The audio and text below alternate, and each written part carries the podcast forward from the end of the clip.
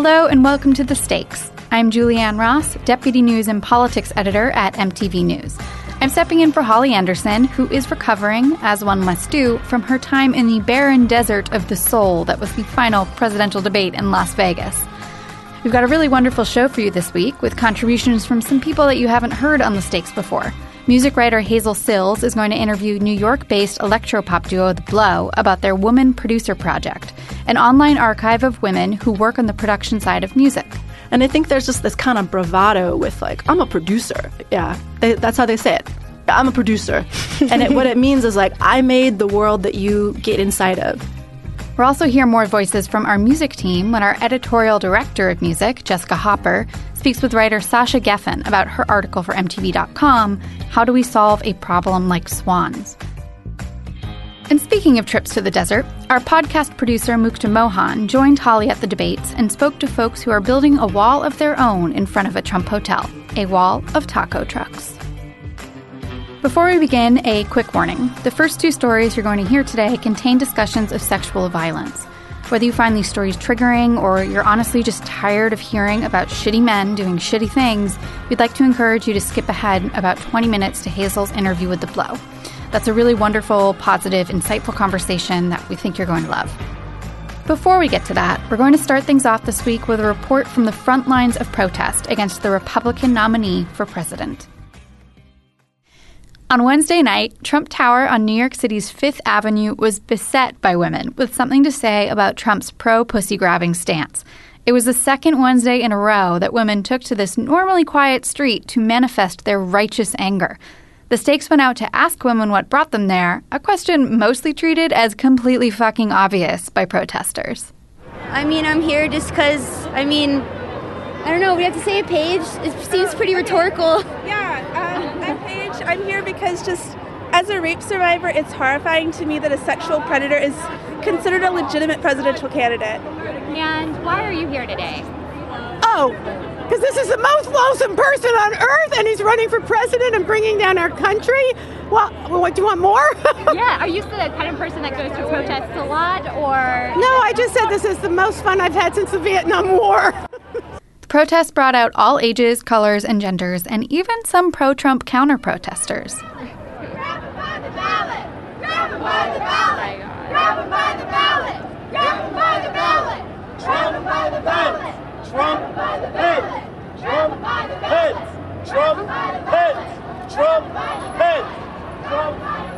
Similar protests took place in front of the Chicago Trump Tower, organized by Alicia Swiz, professor at Harold Washington College and founder of Slut Talk. Alicia sat down with producer James T. Green in a local cafe to discuss the actions in Chicago, intersectionality, and how we can all be better feminists.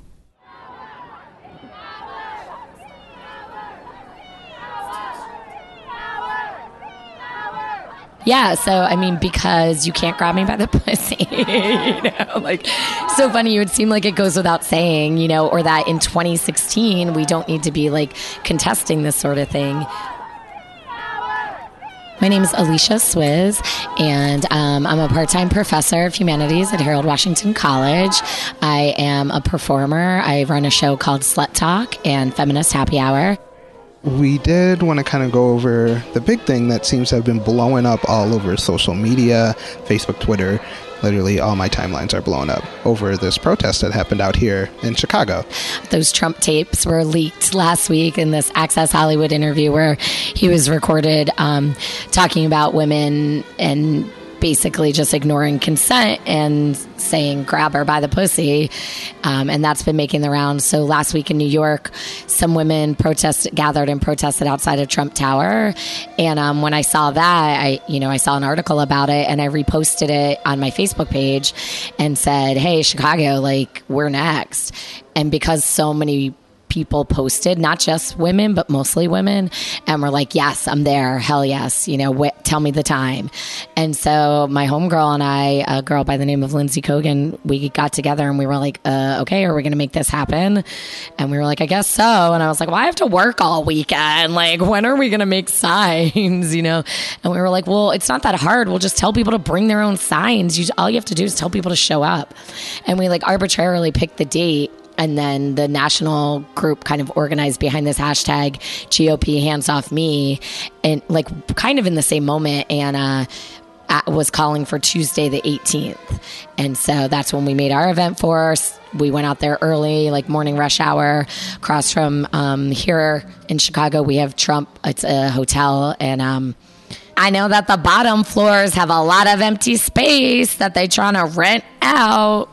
hmm you know, one thing I've been noting is I was born in 1978, you know, so I've seen these women's issues come up in every election cycle my whole life, you know.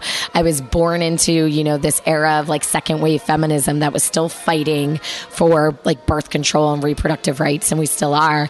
And now rape culture is sort of like, the sounding call for you know this generation. And certainly you know like Trump is giving it a face right now. And he's kind of with this quote he's like really mobilizing us. Because like also hi like women love to say pussy. Like men don't own that term you know? And that's another part of the dialogue that I think is really fascinating and that people are going to have a lot of issue with and I'm already seeing as this kind of reclaiming the language and that's a part of what I do with Slut Talk too. So it was like, this was perfect, you know? It's like, and it sucks that he thinks this way and feels this way and acts this way. And it sucks even harder that he's a presidential nominee. I mean, for me, what does that say about our country? And it, it honestly, it's heartbreaking, you know? It is. You know, I know a lot of people see Hillary as really problematic, which I'm not going to argue against, and I'm not even here to like promote. I'm voting for her. I'll tell you that, you know, but I'm not here to like promote that, and that's not, you know, like again, not while we were there that day, you know, but um, to for candidates to be more intersectional, you just have like literally or for people to be more intersectional you know? You just have to acknowledge that this shit exists. You just have to be like oh racism sucks. And guess what? I was raised in america and i'm white so i'm probably racist. You know like a fancy term we use for that is like complicity right? Like we're all a part of the thing we're trying to dismantle. So, how does it feel to like have something so intersectional as your protest now share the lines with the intersectionality of like Black Lives Matter and their protest, all sharing like the same space? it's like getting an academy award you know? I, I, it's it feels like we're winning you know? It feels like we're getting somewhere you know? Like again like i'm not like i'm not getting paid for this. You know they asked me that you know like i'm we're all kind of hustling and struggling and trying to live our our lives you know and black lives matter like literally trying to live their lives like and not get killed right? I'm walking around just trying not to get raped right? Because it's our responsibility. But the black lives matter and like the black sex matters movements like the stuff that's happening in chicago has just been so inspiring. Um locally and then just on the bigger picture, you know? So I, I feel very privileged. I feel very lucky to be able to work with people, even just as far as like being out there on the front lines, even if we never, you know, connect in real life. Um, and I, I, I, you know, I was even asked like, what would I say to Melania Trump? And I was like, I would tell her to call me, like because whatever you need. Like I have so much compassion for certainly those women connected to Trump. Um, and I have like slivers of compassion for Trump just from the like, you know, learning masculinity standpoint. But, you know, I, I've I said to someone else too in, ac- in education, there's kind of the saying that like you teach to those who want to learn. And it's sort of the same thing with activism. You're giving a space for the people who need it. Like this wasn't about Trump. You know what I mean? Like he was a catalyst and that was certainly like the narrative of what we were there for. But i think most of the people there today weren't it wasn't about actively resisting trump as much as it was about just being like hey i'm here and i exist and i'm not i'm not going to let you talk about me this way. Anyone ever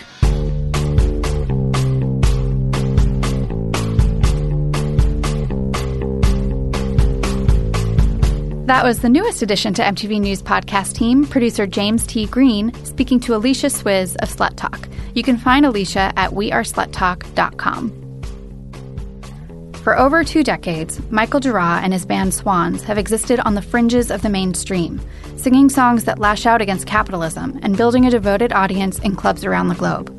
Swans exist in a musical world where the audience believes that the bands they love are just like them, motivated by the same politics, disgusted by the same abuses of power. Then, in February of this year, Michael Gira was accused of raping a musical collaborator named Larkin Grimm. MTV staff writer Sasha Geffen's piece, How Do We Solve a Problem Like Swans, looks at how this allegation has reverberated within the close confines of an underground music community. Here she speaks with MTV News editorial director of music, Jessica Hopper, about what drove her to write the piece and what it's like to lose a band you loved. Sasha, can you explain who are Swans? Swans are a rock band originally from New York City who play a very uh, noisy experimental kind of music. Um, they formed in the 80s when New York was home to a lot of noise bands. They were peers with Sonic Youth and toured with them. Um, and they have continued through the 90s and then took a hiatus in the 2000s and regrouped in 2011, I believe. And since 2012, they've been releasing albums for the past few years um, with a different lineup from the original 80s roster, um, but they have been fronted by the same singer and guitarist, Michael Gira, the whole time. Um, but in February of this year, Swans made headlines because their leader, Michael Gira, was accused of sexually assaulting one of his former collaborators and a woman who used to be signed to his label Young God Records. Uh, her name is Larkin Grimm. She worked with Gira um, in the in the aughts. Her record came out in 2008, and that's the same year when she claims um, they had an encounter uh, that she felt was not consensual. And so, one of the things that was remarkable in the wake of Larkin Grimm's accusations is that Michael Gira responded. He did. And confirmed this, but says it was consensual. That's right. So um, he agreed that, you know, an encounter had taken place in 2008. Um, the way that he said he remembered it, he said that it was completely consensual, that there was no ambiguity on his part, um, that he believed that Larkin had consented. And, you know, he, he was married at the time to another woman, so he, he referred to the incident as an unfortunate mistake. Um, but he said that he had apologized to all parties involved and that, you know, there was really nothing more he could do because he did not agree that he had been a perpetrator of sexual assault. And so your piece isn't so much about uncovering what happened per se, but more of the nuanced reactions of Swans fans that you encountered outside their Chicago show and some that you spoke to online, and just about the ways that, particularly in the last few years, we've been confronted with having to deal with some really high profile accusations towards uh, very beloved artists, directors, performers, musicians of every stripe, and kind of reckoning with that. Can you talk more about what made you want to get into that? What was interesting to me was that after the initial news broke and you know the music press reported both parties' statements, um, it kind of just faded away and Swans released an album this year, and the album cycle continued just kind of as it was planned to con- continue in the first place. Uh, as meaning, as, meaning, like in album reviews, people weren't remarking on it, like say the way they sure. might have with the last R. Kelly record or something like that. Right, exactly. Um, and most of the interviews with the band didn't really touch on it. There were a few that did, um, and a few of the reviews did did mention it as well. But the reviews, you know, they were positive, and it was sort of a footnote to most of them.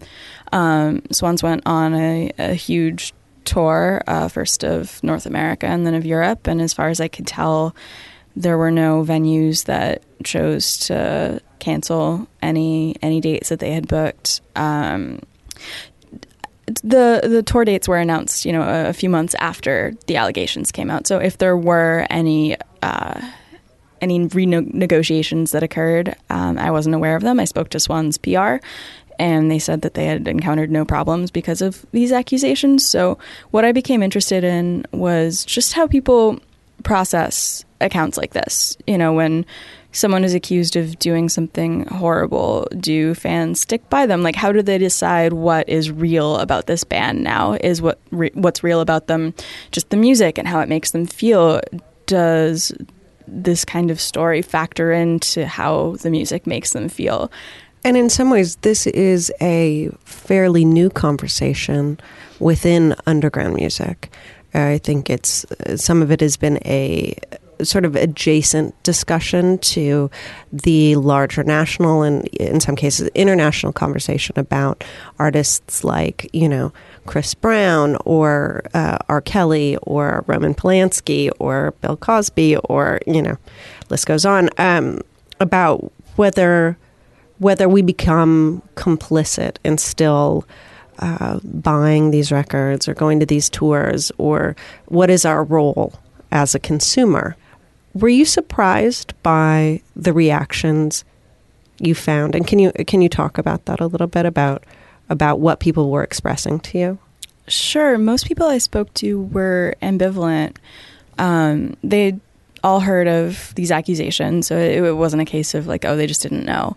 And many of them expressed a desire to just separate art from artists. Um, they loved the music so much that they wanted to honor that and to sort of participate in hearing the music.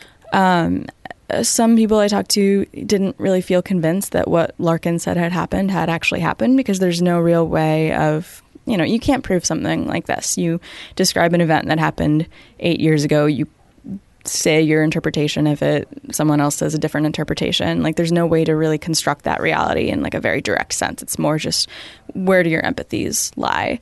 And i think um, either people aligned with Gira or they just decide not to really think about it. Well it's pretty inconvenient to being, uh, uh, you know, the blind abandon of being a fan, and also, yeah. uh, you know, a band that's been around for decades that people have sometimes a lot of investment in. Uh, that was sort of one of the, the the arguments from people who some of the people who weren't ambivalent who are featured in the article saying sure. that after listening to Swans who have a lot of songs about abuse of power even that this this was just it, it almost rang more true because of what so much of uh, Gira's work has been about in some ways. Yeah, absolutely. A lot of Swan's early work in particular is about uh, violence and sort of violent power relationships under capitalism. Um, they very specifically address, you know, capitalism and religion and all these power structures that govern the world and how those power structures can turn toxic.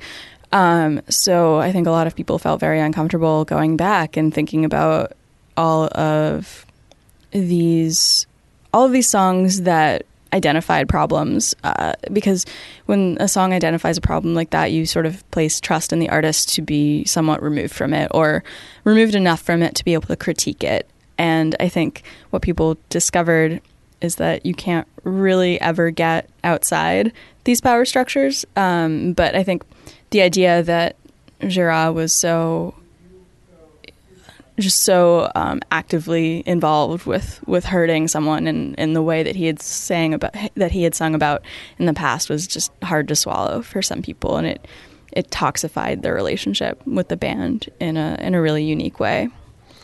And one point that you make at the end is about your own sort of disenfranchisement as a Swans fan. Can you talk about how that unfolded for you and, and that piece for you? Sure. Um, I haven't been able to listen to Swans since uh, since February when the news broke, and it, it's not really like a like I'm taking a political stance. Like, no, I will never listen to this band again. It's it's more just that I feel like I have to step outside of it, and I can't. I can't for them for this band in particular. Like their their music was really important to me because it does hit these very just deep notes of like human nature. I think, and and to sort of um, I'm just afraid to dive back into that world because it is so intense. And I feel like it would be even more intense with these overtones of abuse or alleged abuse, the idea of abuse, not even. Um, so, yeah, I, I just wanted to end the piece with my own perspective and my own feelings just to kind of indicate that I'm still figuring this all out too. And that, you know, for me, what's most interesting about situations like this is just how people construct the reality of an event socially and how people look to each other for cues as to what to think about something like this. And so I think a lot of my feelings actually were informed by the people I spoke to. Um, and so I just wanted to count myself among their numbers, I think.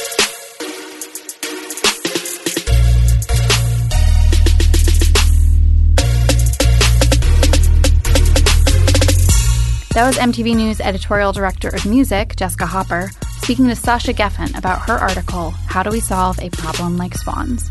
You can find Sasha's article on MTV.com or by following the link on our Twitter feed at MTV Podcasts. And now for some good news about a cool new project from the musical duo The Blow, aka Khaela Maricich and Melissa Dyne. Started as an online archive called Woman Producer, Khaela and Melissa describe this latest project as an exploration of women as creators of sonic worlds. While a lot of people think of music producers as men, the Woman Producer Archive celebrates a long history of female producers and musicians whose work has often been overlooked. Now, The Blow have extended Woman Producer into a series of live events at a venue in Brooklyn called National Sawdust. These will include performances and talks with the likes of Zola Jesus, Neko Case, and more. Our music writer Hazel Cills spoke with The Blow in our NYC studio about the production power of women in music and the arts. I'm sitting here today with two members of The Blow, Khaela Maricich. Hello. And Melissa Dyne. Hello. Thank you both so much for taking time out of your day to come into the studio to talk about Woman Producer. Of course. It's our pleasure. So, why don't you both start by telling me what led you to create the online archive Woman Producer? Well, I guess it started when we were spending a lot of time together, kind of isolated, recording. And um, we live here in New York, and we don't actually have a ton of other music recording friends. Uh, we had more of community like that in the other places we've lived in the past. So we were just really on our own and working and realizing we didn't see anybody who looked like us and didn't really feel like we had a lot of role models in that time. And we'd go online to forums, kind of checking about like gear questions that we had. And those weren't spaces that were particularly welcoming or feminine feeling. Mm-hmm. Like you'd run across a post that's like, name the hottest keyboardist. And then there's like, you know, picture after picture of hot keyboardists. Uh, and you just wanted to find out how to like plug in your interface, you know, you to troubleshoot a problem. We were also working with a lot of technology and, and kind of revamping the way that we were playing music and, and developing a new way of instrumentation and, and we were feeling like, well, what is this like synthesis? Like, what is all of these things? And so we started um, researching the history of that and realized that there was a lot of women, there were a lot of trans people, there were a lot of gay people, and and I was like, how come I didn't know this? You know what I mean? And so we just it was like opening Pandora's box in a way and, and realizing like, wow, since the 40s, this has been real and and um and it's exciting. Yeah, we were kind of shocked and so we were like, okay, well, we'll just imagine every time that we want to go find out a gear question that we're talking to all these amazing historic women from, you know, the 1940s and the 1950s. Like, we found suddenly that the first piece of electronic music commissioned by the BBC ever was to this woman was by this woman Daphne Oram in 1957. So it's like, okay, first piece of electronic music made by BBC was by a woman. That's really historic. That's not just incidental. Yeah. So that's a long answer to your question.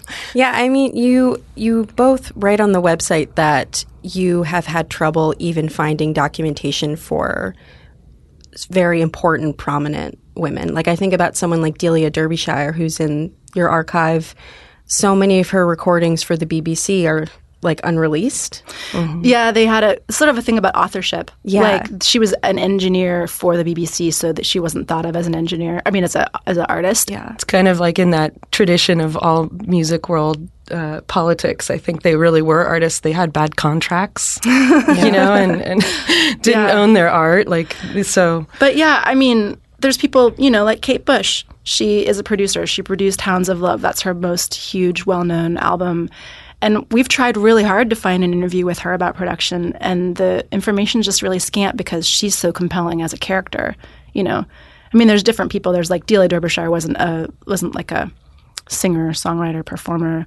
So there's you know different reasons all along the all across the spectrum of why why the documentation isn't as rich as you'd wish. Yeah. you know. When you find those gaps, I mean, how do you feel when you find those gaps in history?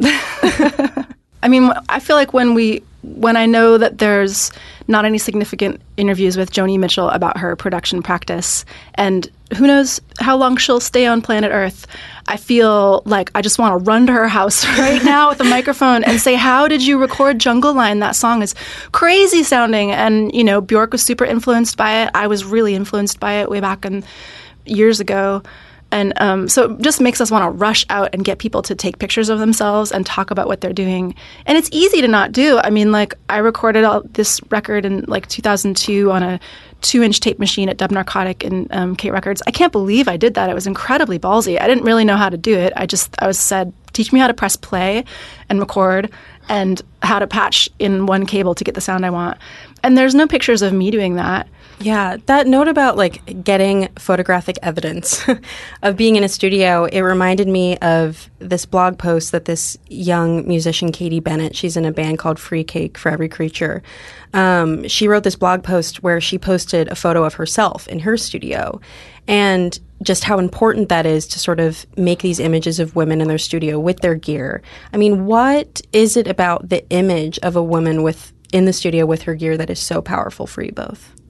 I think it just speaks clearly to articulate this is the woman who is the author of this sound. She's not a character in it. She's not dancing around and singing. I mean, sure, she can do that too, but she made that world. Like Grimes talks about being approached a lot by um, people, particularly guys, who want to offer to produce for her. And then her response is, The reason you like that is because I made that sound. I made it. And I think there's just this kind of bravado with, like, I'm a producer. Yeah, they, that's how they say it. I'm a producer. and it, what it means is like I made the world that you get inside of. You know, like and you really do get inside of a song when you listen to it or it gets inside of you. It's like it's a space to live inside of, you know, like Purple Rain, you're like in it. It's around you. You carry it with you. And that's a really powerful role to have, you know. So like um, let's think of women. Let's name some women producers who do that, who like whose world you're getting inside of. I mean, sure, go Grimes. It's like that. You get to get inside of that bubble with her, and that is a powerful role, you know. Like, and it's funny because women they're producing all the time, you know. Like we make the people. like we need the guys, but we make the people. But I think maybe it's sort of like. Oh, you're not supposed to be able to get to do that and make these sound worlds that people live inside of. It's like too much power for women to amass on their own. Yeah. Yeah. Also, just this uh, this idea of like gear, um, I feel like how much do you think the stereotype of, you know, computers are for boys uh, influences this idea that women, uh, you know, when they're making electronic music or when they're making pop music, that they're not producers? Like, how much do you think that influences the stereotype as a man as the producer? I think that that is what uh, I think most people assume that, but I don't know where that came from, you know. And I think that's with with asking people to take images of, of themselves doing it, it's breaking that concept, you know. And I think it's just so simple. It's like that. It's just a weird story that popped up, you know what Well, I mean? And I nobody's mean- saying it's it has to be true. You know, Mhm. I mean, and maybe it has been true in the past, and the world is changing, and it's an exciting time. And I think that's why that documentation is so important. It's abstract, you know, and that legend keeps living on. You know that there's some guy in the corner, and also like production is a big word. It means a lot of different things. There's there's people who are twisting the knobs to people who are really overseeing things, and I think that is something that's important to document too. You know, and, and there's Mhm. production in radio, there's production in the sense of like engineers and mastering people and I mean, but if you think about it, it's like when did that start? Well, I don't know, the last 50,000 years of human culture, mostly women have been property and like that's cool. It's cool that, you know, we got here to where we are and now it just seems like we're in a moment where like gender-based limitations on any expression of gender in any field are just boring. Like we're over it across the board. So, I feel like th- then when we look around and we're like, oh wait, this isn't actually over. Like we see e- examples of really blatant sexism. They're like, oh my god, that's so old fashioned. Like then we're like, okay, well then let's just make this thing happen. Let's make it really obvious, guys. Women producer, duh. Like I mean, and I feel like we see like interviews with young women who are maybe like 19 and they're totally unfazed about being women and being mm-hmm. producers. Like they're even kind of like, oh, I find that unnecessary. And that's fantastic. Like, great. If you don't experience any expression of sexism in your life and you don't feel like there's any limitation on what you're doing because of your gender, great. Like, just run with that into the future and take the rest of us with you, like, like a sled dog. we were just going to follow you. Um, but I mean, I, I feel like we have experienced it even in, in our own selves, you know, kind of thinking like, oh, I wrote this song. So, um, yeah, I just need someone to make it sound really great and put it out in the world because I can't convey it myself out there. Like I've definitely felt that myself. Yeah. Have you both experienced where someone has sort of assumed that you needed help or assumed that you haven't produced your work? Yeah. I asking obvious question. Yeah, I think, you know, what I've felt from people is like they kind of erase you. Like, well, who mm-hmm. did that? And you're like, is someone else standing here? You know? but you know, I mean, it's yeah, yeah. Um, but it's cool because like we started, we used to perform with a laptop, and then we got bored of that and wanted something that sounded bigger and crazier. So we started working with all these synths and all this outboard processing gear, and our, our live shows got all this gear, and it's cool. It's this completely different relationship with with men. I mean, women come up too, but it really has this different relationship where guys come up like during or after the show, and they're just like nice. Like it, they actually give you this gesture of respect because we're standing there with so much gear and there's nobody else there. And I think they're like, uh, all right, cool, you guys do this. I mean, obviously not every guy's a sexist. Like a lot of people are just like, cool, you're a woman, no big deal. But it definitely gets this different response. Yeah, yeah. Um, I mean, something that's frustrating for me is I feel like a lot of the producers in the Women Producer Archive are electronic artists or they, they work with synth- synthesizers. And I feel like you know, electronic music has such a diverse history of, of, of women, of house music, of people of all races and genders making Yeah. dance music and electronic music. But now I feel like in the general consciousness, like EDM and which is very broy and has a history of sexism and like it's very masculine. Uh, that is what most people think of when they think of electronic music. And I'm just curious, like, how do you think that happened? Do you think the people, is it like appropriation? Is it just, uh, what do you think? it's a big question. Wow, it I'm is just- a big question. Well, I mean, it's odd because the first person who had a hit electronic record is Wendy Carlos, who was trans. and also played Beethoven, Yeah. you know, on a Moog. it was, like yeah, she was playing, it was switched on recording box. swi- like piece by piece and, and literally putting them together because the Moog wouldn't stay in tune um, enough to, to play all the harmonies. It's they- crazy. Yeah. And she was the first person, really, the most publicly out trans person in that era in like 19, early 1970s or 1969. Um, and there had been, there was like a conference, wasn't there, in like 1969? And there was three records. I can't remember what they all were, but the, um, there were three electronic records, and the record label was like, "We're going to try to push these electronic records." And they had no, they did not think that um, Wendy Carlos switched on Bach, which she recorded with Rachel Elkind. Her um, audio engineer was also a woman, Rachel Co-producer, Elkind. Yeah, they co-produced it together. Um, they they were not like betting on that one to be the big hit, and then it just like slayed them. I mean, it was like a mega mega hit. It was like in millions of homes across the United States, and that was like the first big electronic record. So, I mean, yeah, it's a trans woman. Like, I don't know how that switched over to being like bro territory. Also, I guess, I mean, I guess that's how electronic, they introduced electronic music by using a style of music that, that was popular, you know, and, and that more people could understand rather than like making a totally like new music. Um, and I think that's really interesting. I, I don't know about EDM. Like, I feel like, I feel like it is is a popular style, like in the sense that that a lot of people can understand it. You know what I mean? Like it's accessible, and I, I don't. That's a really hard question. Uh, yeah, I Do you have an answer to that? I, I, it's very dark when I think about it, but I Yeah. just feel like, I mean, you talked about sort of the labor that women do and how they're always producing, and it, I just think that like women have to sometimes break through and invent things and then for men to be able to do it and make it, I guess, popular. Like their yeah. labor I mean, how often like does women's labor get erased in music and art and yeah and history? So and they were just written about more when you read that history, you know? I mean, Pauline Oliveros, you know, was right next to Morton Subotnick, you know, and like all of these people that we Steve Reich and, and Philip Steve Glass. Reich and Philip Glass, and like they all studied together. And I had never heard her name for a long time, you know, even though you've you've heard everyone else, and they're just she just like was omitted, you know. Yeah. And, and now I feel like you know she's eighty four and people she's never been busier in her life because people are finally like oh you were there you know um, i feel like sort of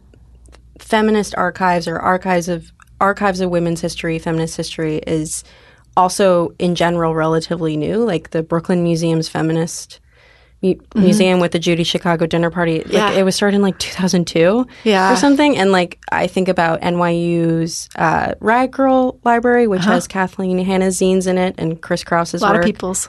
Yeah, yeah, yeah. And so I mean, just in general, do you feel like f- feminist archives or like the the push to sort of record women's history is also on the rise? Well, yeah.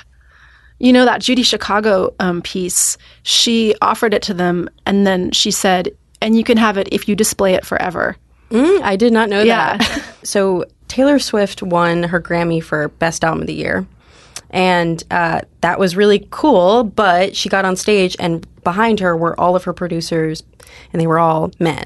So I, I mean, when people talk about you know women's representa- representation in music, do you feel like the conversation about women behind the scenes sort of gets lost because people are only focusing on performers or singers?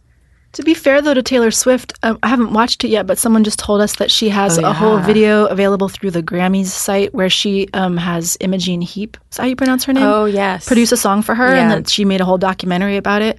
So, I mean, you know, Taylor she reached out to fists, someone. fists up, Taylor. She's she's going for it.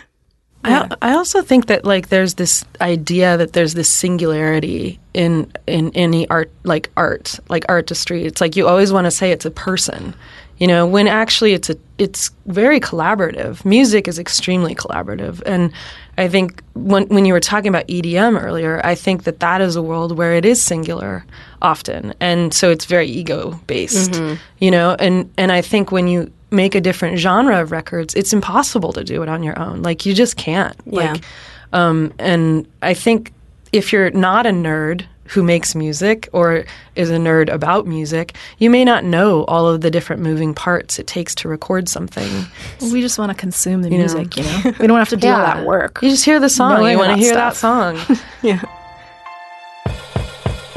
That was Hazel Cills speaking with Khaela Maricich and Melissa Dyne, who perform music as The Blow. Check out womanproducer.com for more about their latest project. The Trump campaign has struggled to gain the Latinx vote. This is not exactly surprising given that Trump has infamously called Mexican immigrants drug dealers and rapists and has made it a cornerstone of his campaign to build a wall between the U.S. and Mexico. At the final presidential debate on Wednesday night, he said, and I quote, We have some bad hombres here and we're going to get them out. Things have gotten so bad that the Trump campaign's relationship with the Latinx community has become a meme. Back on Cinco de Mayo, Trump tweeted a picture of himself eating a taco bowl and captioned it, I love Hispanics. Then in September, one of his supporters went on national television to warn the country about the impending threat of taco trucks on every corner. Which actually sounds pretty good to me. This week in Nevada, several political action groups actually organized around that exact idea to mobilize the Latinx community. On Wednesday morning, they built a wall of taco trucks in front of the Trump International Hotel in Las Vegas to protest Donald Trump. And on Tuesday, a caravan of taco trucks offered food to those registering to vote. Podcast producer Mukta Mohan went to the demonstrations in Las Vegas this week. She talked to Maria Urbina of Voto Latino Action Network. I think that um, young Latinos are, are similar to other young people and in, in some ways even more progressive. And Pili Tobar of Latino Victory Project. We saw that as an opportunity to use these taco trucks to register the same Latino voters that Trump insulted from day one. They both participated in the events and shared issues that young Latinx individuals care about and why they're so important to this election. So we're in Las Vegas right now, and both of your organizations are based in Washington, D.C. What brought you out here today? Well, for us, Latino Victory Project, we have several candidates here in Nevada. Obviously, Ruben Kihuen, Catherine Cortez Masto, and at the presidential level, uh, Nevada is one of our priority states, and we have a huge number of Latinos here. So I think it's a combination of one, the importance of the state, two, the fact that obviously the last presidential debate is here in Las Vegas, and the opportunity of registering Latinos to vote on the last day, uh, the last day of the deadline of voter registration here in the state. And so we really saw this as an opportunity to celebrate the Latino community while using taco trucks, which uh, Trump has said and his surrogates have said that um, that that's one of the things that's at stake in this election is having taco trucks in every corner, which we completely welcome and would love to see. Uh, we saw that as an opportunity to use these taco trucks to register the same Latino voters that Trump insulted from day one. So it was a great opportunity to lift up our candidates, to send a message to Trump the day before the presidential debate, and to celebrate our accomplishments and the prosperity of our community at the same time. And I would add that when you look at the dynamics of this presidential election, there's no better uh, sample race than Senator Reid's 2010 race when he ran against an extreme conservative ideologue, a Tea Partier, Sharron Angle, who made her the cornerstone of her campaign. It was attacking Latinos and immigrants. One of her first ads out the gate was to show brown people crossing, sneaking into the country underneath some fence, right? That was Donald Trump 1.0, right? And we're seeing that now. And Senator Reid has said this before, and you can look at any um, any sort of studies of the 2010 race. It was because Latinos registered to vote and Latinos showed up to vote in Nevada that Senator Reid kept his job in the Senate. And I think you're going to see much of that in this presidential race as well. That Latinos who register actually vote and turn out, and they're going to turn out in record numbers this year. So, how do you feel about the demonstrations that happened here this week? The demonstrations were great. Uh, to be honest, it was fantastic to see people energized while doing something to fight back against the hatred they've seen from Trump and from other candidates in this election cycle. That fight and that pushback doesn't have to look negative. It doesn't have to be a drag. It can be a celebration of who you are. We had uh, dozens of taco trucks throughout the city registering people to vote. We had a taco truck wall outside of the Trump Hotel today, and hundreds of people that showed up um, to both events, uh, basically calling on respect and dignity and saying that they're going to participate. So if the attendance and the energy at these two events are any indication of how the elections are going to go, I think Donald Trump and the Republican Party are in some serious trouble because Latinos are ready to come out and ready to hold them accountable for what they've said, but also for what they've done and the votes that they've taken against us in the past. I think that's right. Uh, standing with Nevada's workers today was an extremely powerful moment because it was a real moment of solidarity and movement building. Um, and I think young Latinos and Latinos today and immigrant families who showed up and demanded respect have to take that same energy to the polls. And here in Nevada, early voting starts on Saturday. So it's critical that just in the same way that the families are demonstrating and, and holding to task individuals who make us feel like less than American. They have to do that as well um, by turning out in early vote um, and also challenging anyone who's trying to intimidate them at the polls for making them feel less than American. So, why is activating the Latino population to vote so important? So, if you look at presidential races, the last two, for example, you look at Latinos who registered indeed turned out at a rate of 82% whites who voted turned out at a rate, I want to say, of 87%. So, in fact, it pushes back against this notion that Latinos don't participate. Latinos participate when their communities are invested in, when you're asking them to register.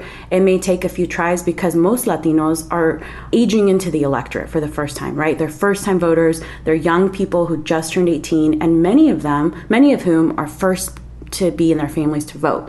And so when you think about being the first person to go to college in your family, think about some of the um, education issues. Like you don't know how to navigate that system. And, and similarly, voting is, is no different. And so we think it's really important that whether it's a candidate, whether it's a party, or whether it's nonprofit organizations who do community building, we have to be asking Latinos to register in, in, in really robust ways. So, what are some of the issues that you care about and that you want uh, our candidates to be addressing? When you look at young Latinos, you see largely that young Latinos are demanding intersectionality in how not just how they identify culturally, but surely how they identify politically. Um, so, as much as immigrant rights and, and really achieving a dignified immigration reform package is a huge part of all of our families because of our mixed status families, um, because of how uh, embedded we are to each other's families, even if it doesn't directly impact your own family, we also know that young Latinos care deeply about the rights of their bodies and how they're treated and, and their healthcare choices. Um, they care deeply about climate change and making sure that we leave an environment and a world that is going to be there for future generations. And we care deeply about criminal justice and, and racial equity issues. We, we support deeply the Black Lives Matter movement, and, and also because we know that our young Latino brothers and our brown brothers also face really high levels of racial profiling, um, and even worse, our immigrant brown brothers who are profiled on so many different fronts. And so, I think in terms of the young people that we work with, young Latinos that we work with, immigration is certainly a major mobilizer. But there are a whole host of progressive issues um, in which they see themselves, and, and we definitely have to mention college affordability for so many of our families who are still trying really hard to, to make their way into the middle class and, and, and help their families. Right when you look at we did a survey about young Latinas, and one of the highest intensity issues they had was paid family leave. And the pollsters were a little taken aback by that because they said, I wouldn't have thought that a young Latino would care so much about paid family leave. But when you think of young Latinos, they're the leaders in their family, right? You're the ones that translate your parents' job medical information, insurance information, you call when they're sick. And so not only do they care because they might be young parents and they need family paid leave, but they also might care because they might be the one helping their parents navigate um, through getting paid time off. So I think that um, young Latinos are, are, similar to other young people and in, in some ways even more progressive.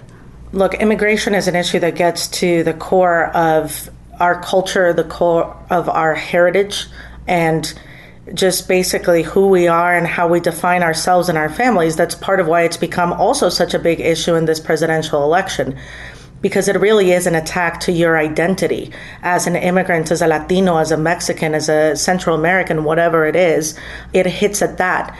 But the reality is that for young Latinos and for Latinos in general, um, we need to define what being a progressive Latino is. And that's what people are looking for. They're looking for what does it mean to elect this candidate versus the other. Why should I vote for Hillary Clinton aside for the fact that Donald Trump is terrible? And our way of explaining that to them has been, you know, Hillary stands for higher wages, for a cleaner environment, cleaner air and water. We actually are having a conversation about racial justice and discrimination. So when you look at candidates, you know, don't just look at the rhetoric, look at actually what it is that they're saying and how that's going to impact your life.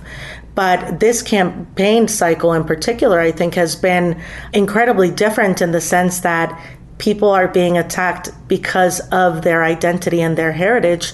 And that has become the front and center issue rather than what it is that Latinos and immigrants and, and other groups of people want to see in terms of policies.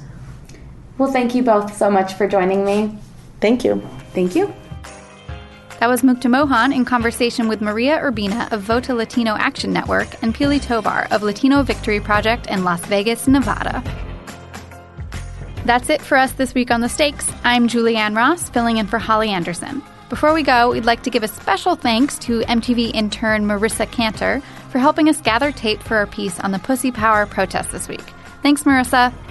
From all of us here at The Stakes, thanks so much for listening. If you like the show, please do us a favor and leave a rating or a comment on iTunes or wherever else you subscribe. It helps other people find us, and honestly, it just makes us feel good. Thanks again, and see you next week. This episode of The Stakes was produced by Michael Catano, James T. Green, Mukta Mohan, and Kasia Mihailovich for the MTV Podcast Network, with additional engineering by Little Everywhere. You can subscribe to this and all of our other shows on iTunes, Stitcher, Google Play, Spotify, or wherever else you find your favorite podcasts.